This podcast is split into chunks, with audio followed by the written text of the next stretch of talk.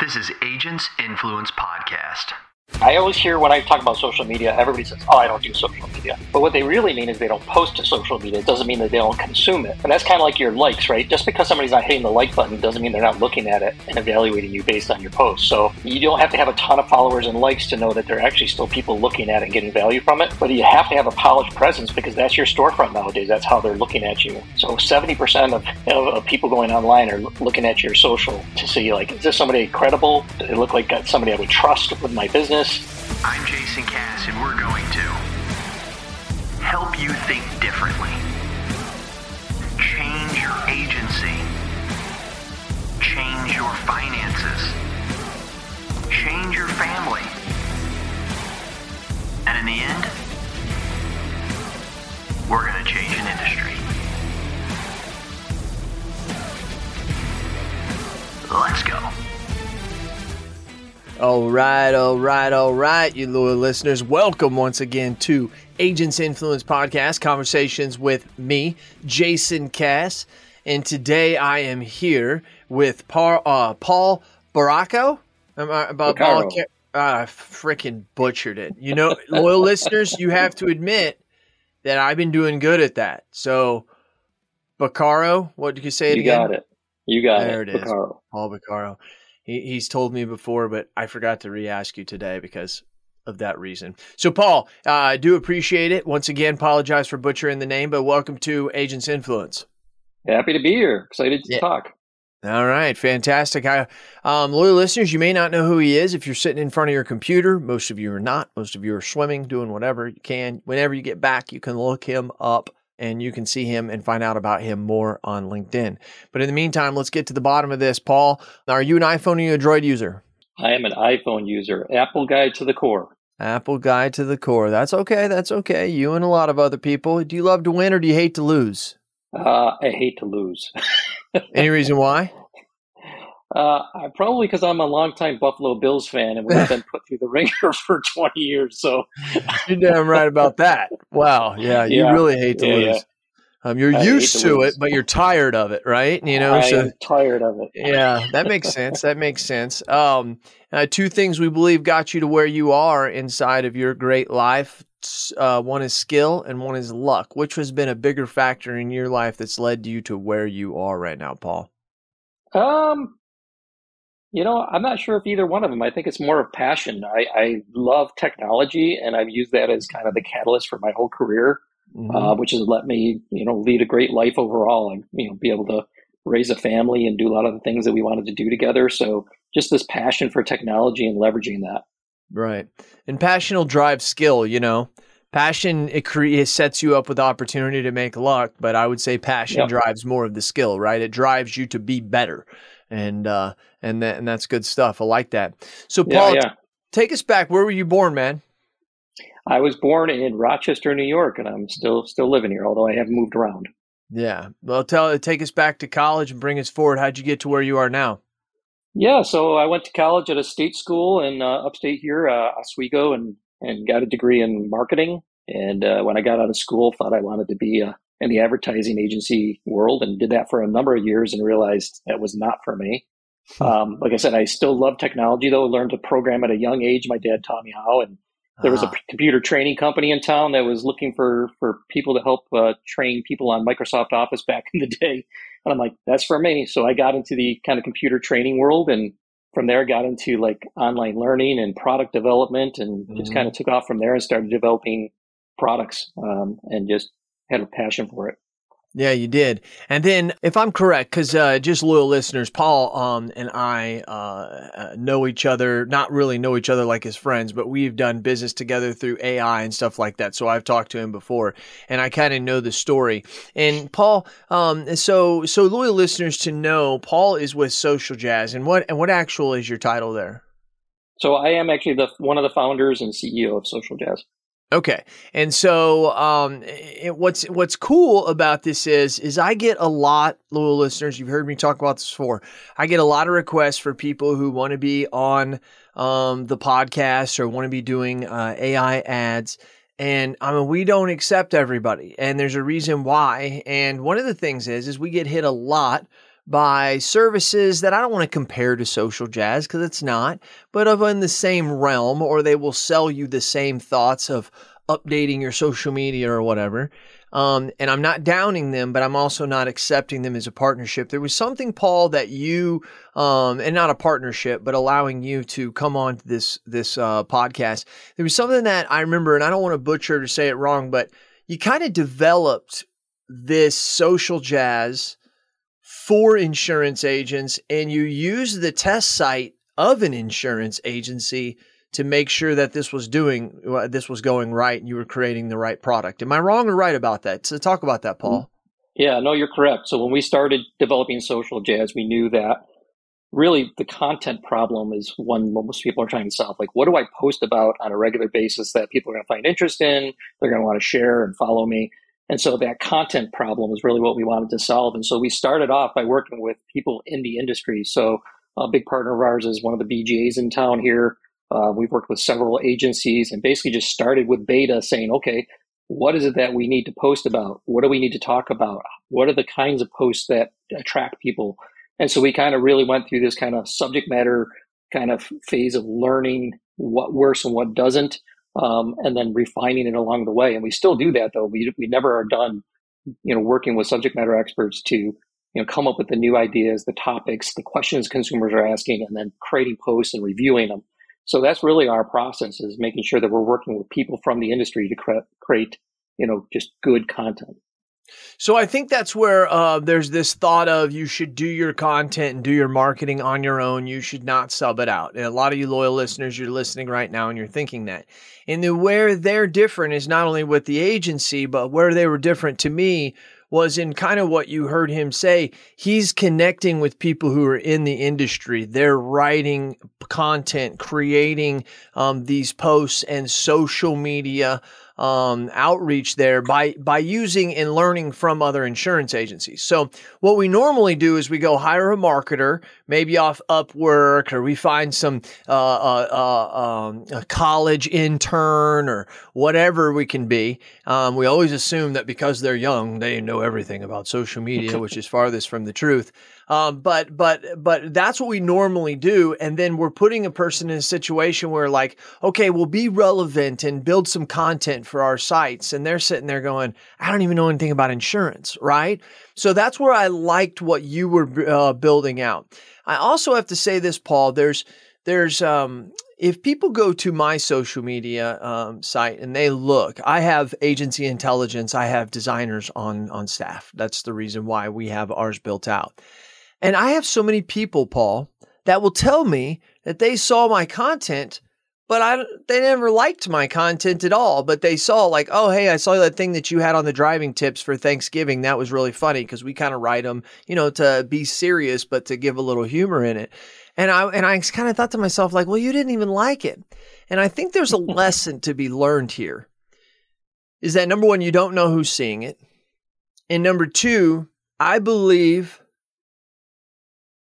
a vacant Facebook, Instagram, LinkedIn page with no posts is as bad as having an old-fashioned website.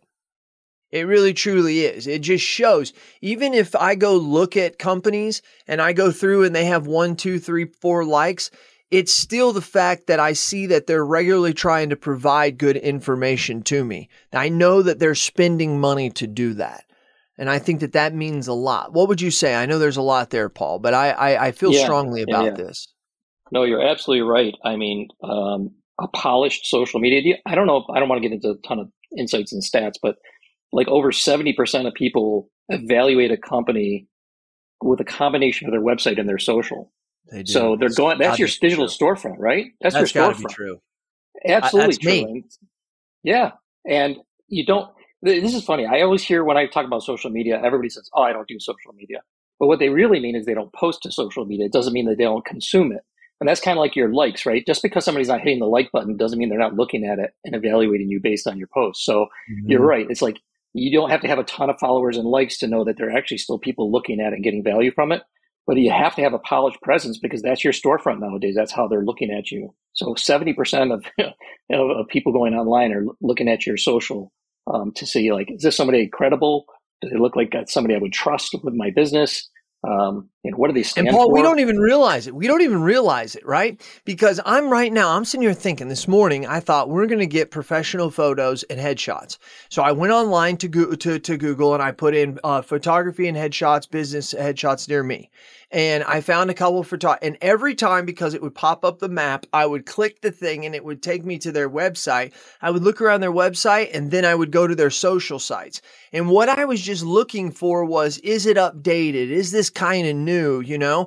And ironically yeah. enough, the one who actually had some, their website was nice too, but the way it connected to their social and was very congruent with it. I think that, uh, Uh, that really helped me do that. And I think my point is we're doing this on a subconscious level. We're not even thinking about, because we've done it so many times, you know?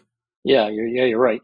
Uh, you know, when you people go to your website, you don't necessarily know it because they're not hitting the like button, right? So they're still evaluating your company. They're reading your blogs. They're checking out who you are, going to your About Us page, but they don't hit a like button. So uh, the same thing with social is that they're going to your social accounts and they're scrolling through and they're wa- looking at your posts, you know, watching your reels. Just because they're not hitting the like button doesn't mean they're not using that as a way to kind of evaluate you as a business, right? And find out what you're all about. Correct. Hello, loyal listeners. Hey, are you a local agent struggling to find markets for your client? Maybe you, maybe not. Look no further than Nation Brokerage Solutions. With over two hundred carriers, their comprehensive options give you what you need for your customers' ever-changing needs.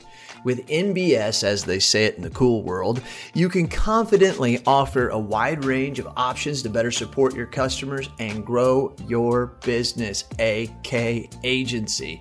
Don't settle for less. Do more with N B S. For more information about Nationwide Brokerage Solutions, visit N B S brokerage dot com. C A S certified.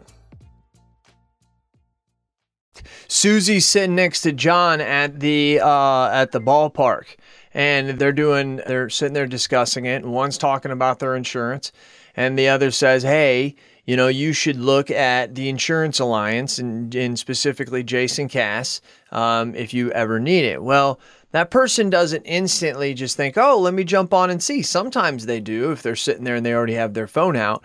But when they go home or whenever, it's more about them not just picking up the phone and calling. The good clients are actually researching, right? So they're the ones doing what you're talking about. They're going to the website. Then they're going to the social sites. And they're putting together this evaluation, just like if I went to a building um, for an insurance agency, and maybe it's in an old rickety building or an old house or in the back of a house or something like that.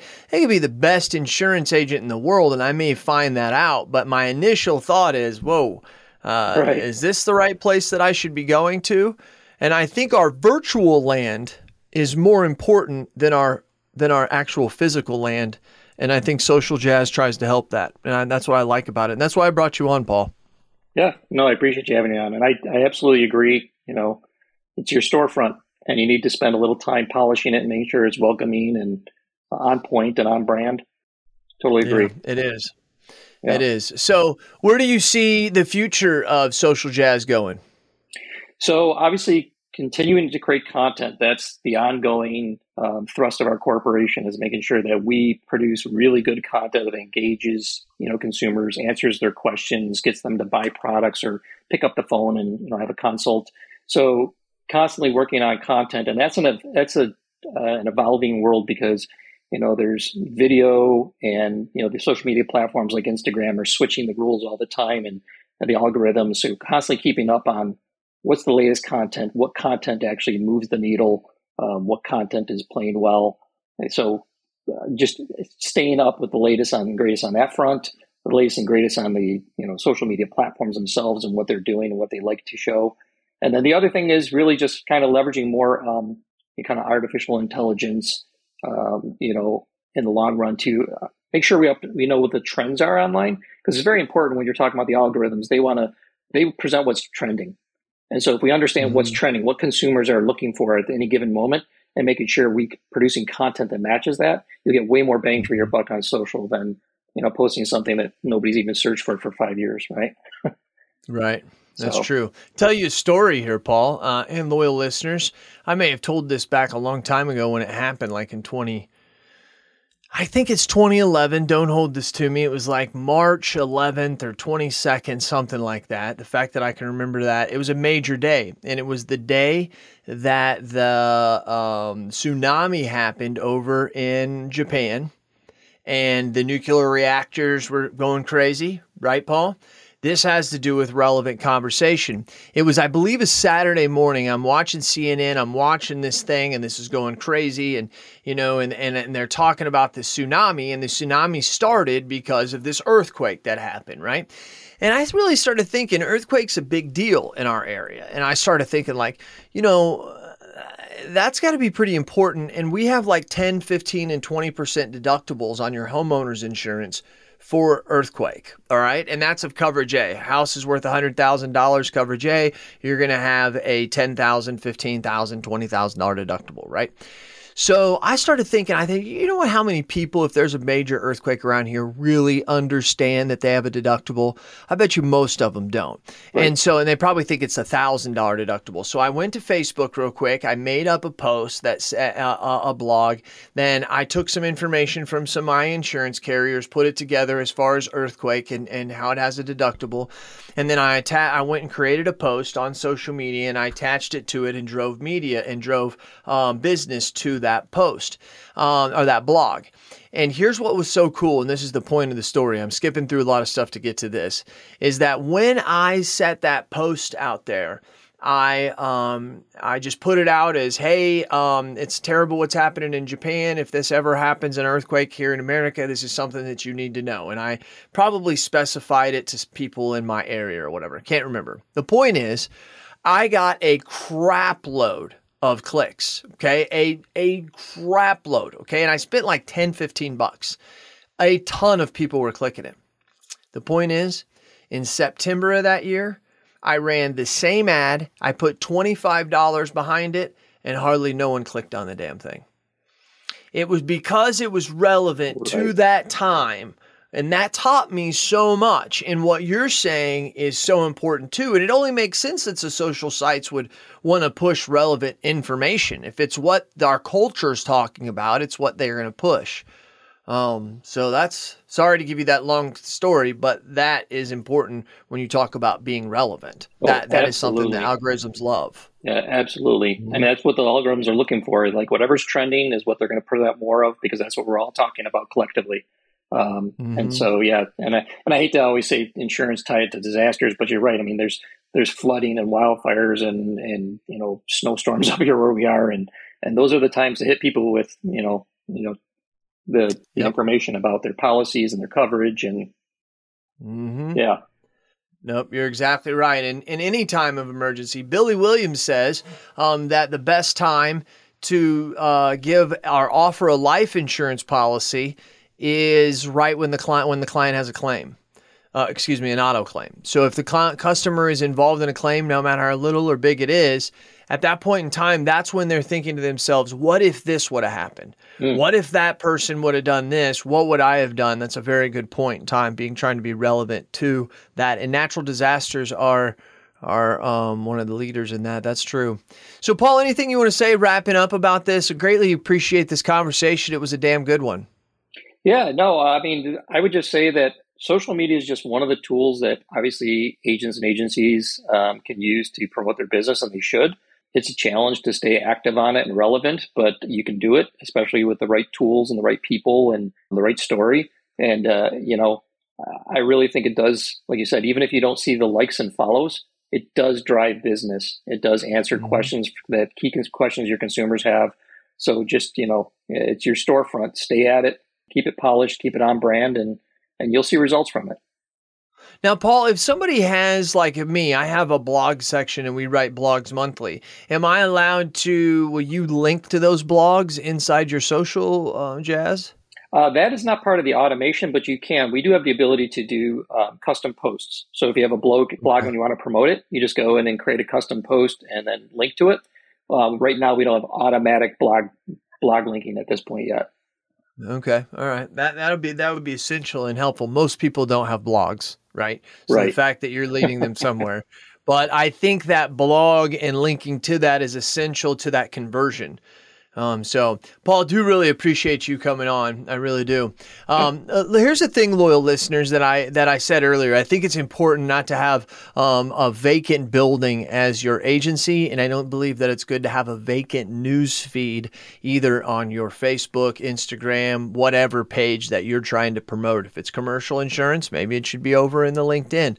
But the point is, is that um, is is that this is something that can't be ignored. It's something that, yes, there may be some social uh, sites that are more important than this social site sometime and that, and helping uh, develop that demographic is something that you can work with Social Jazz on. But I just think it's very, very important that we understand that people are seeing your posts. Um, and I say this a lot. People, it can drive business, but I want to let you know it's a long-term game. I say that it's more branding building. It's a brand builder and puts you in front of people. I mean, we'll pay, uh, you know, ten, we'll pay money to be in front of ten, fifteen, fifty prospects. Uh, maybe we're serving them dinner. Maybe we're, you know, standing out at a carnival or something at a t- table or a booth, and we paid money to be at that. This is just another way for you to do this digitally. And I think it's important that those booths at the carnival and stuff, as you already know, loyal listeners, are not as beneficial as they used to be. The reason is they don't need to stop and talk to you about their business. They can look at the name of your business, go home and search your business, and you better have a good storefront digitally, uh, whether that's your website or your social media, as I call them, outposts. Um, so I hope you got something from this. Go out there and check out social jazz dot com. That's right, right, Paul? social jazz dot com. Um, and uh, I do appreciate every one of you. This has been Agents Influence Podcast, where I do what I do because I do it for you. Tell me your thoughts, tell me your ideas, and I'm going to tell the world what you have to say. This is Cass. He's Paul. He's Social Jazz, and we're out. Hey, agents, listen to this. Listen to this. What are we terrible at? Think of it. Think of it.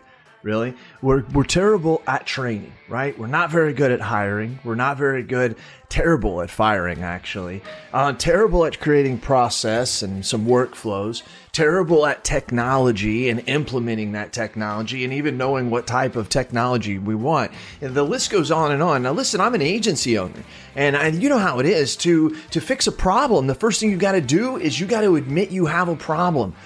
Here's what you do. Go to virtual intel dot com. Check out what we do, because we do all those bad things that you can't do, really. And you may do one or two of them well. Good for you if you can do them all. Just want you to know you're in the minority. But if you can't do any of them good, or you don't even want to do them anymore because it just takes too much mental power, then good for you for realizing that, and give us a call. I'm telling you, on Virtual Intelligence, that's what we do.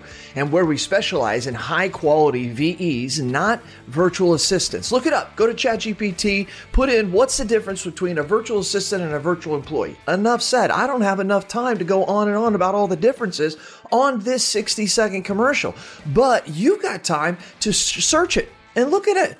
That's what we do. We deliver high quality V Es. We mix the technology with it. We train them on the technology, give them and the technology to you, and you're off to the races. I'm not joking with you. You can call my agency at any time, ask for Lordland, and we do ask her, say, how fast are you able to do quotes? I've actually got a couple videos of it. That's right. We can do five to ten carriers in one quote in three to seven minutes. So you give me an auto quote, I can do five to ten carriers in three to seven minutes. How are we doing it? We're doing it through the technology of virtual intelligence. Give us a call. Check us out. You can ask for me personally. I'll do the demo for you. Who are they? Cass certified.